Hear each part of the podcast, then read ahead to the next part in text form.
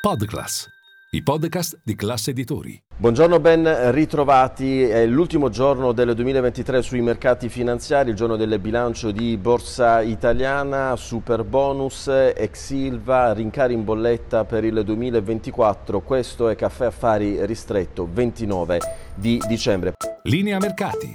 In anteprima, con la redazione di Class CNBC, le notizie che muovono le borse internazionali.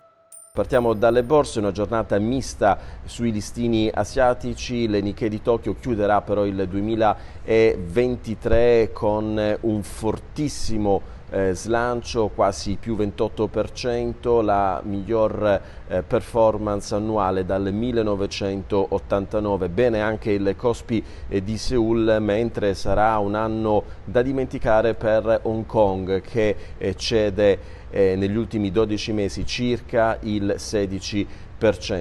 A Wall Street ieri l'S&P 500 è andato vicino a nuovi eh, record, un nuovo tentativo eh, ci sarà oggi per toccare proprio quelli che sono i massimi storici, si chiude un 2023 molto eh, positivo ovviamente per tutti eh, gli indici americani, in particolare per il tech, il Nasdaq trainato dai cosiddetti magnifici 7.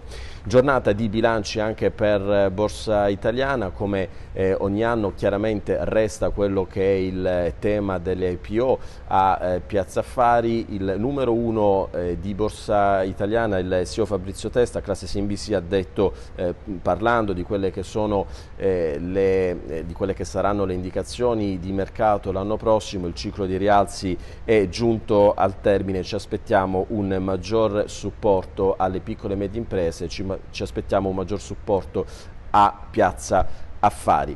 Le misure di politica economica, partiamo dal super bonus, non ci sono state eh, delle sorprese, non ci sarà una proroga nel 2024, eh, restano tutelati i lavori che sono stati eh, già eh, avviati e sono eh, tutelati i contribuenti sotto i 15 mila eh, euro. C'è tra l'altro una nuova IRPEF, eh, si passa da 4 a 3 scaglioni. Oggi intanto arriva l'ok definitivo alla eh, legge di bilancio, una manovra, ricordiamo, da 28 miliardi di euro. È il caso industriale eh, principale per il governo, lo sarà eh, anche all'inizio del 2024, stiamo parlando dell'ex Silva, non c'è stato nulla di fatto dal eh, Consiglio di amministrazione, ci sarà un nuovo vertice eh, all'inizio della prossima settimana, intanto oggi il governo incontrerà i sindacati, ricordiamo serve subito un aumento di capitale da 320 milioni per portare avanti quella che è l'attività produttiva.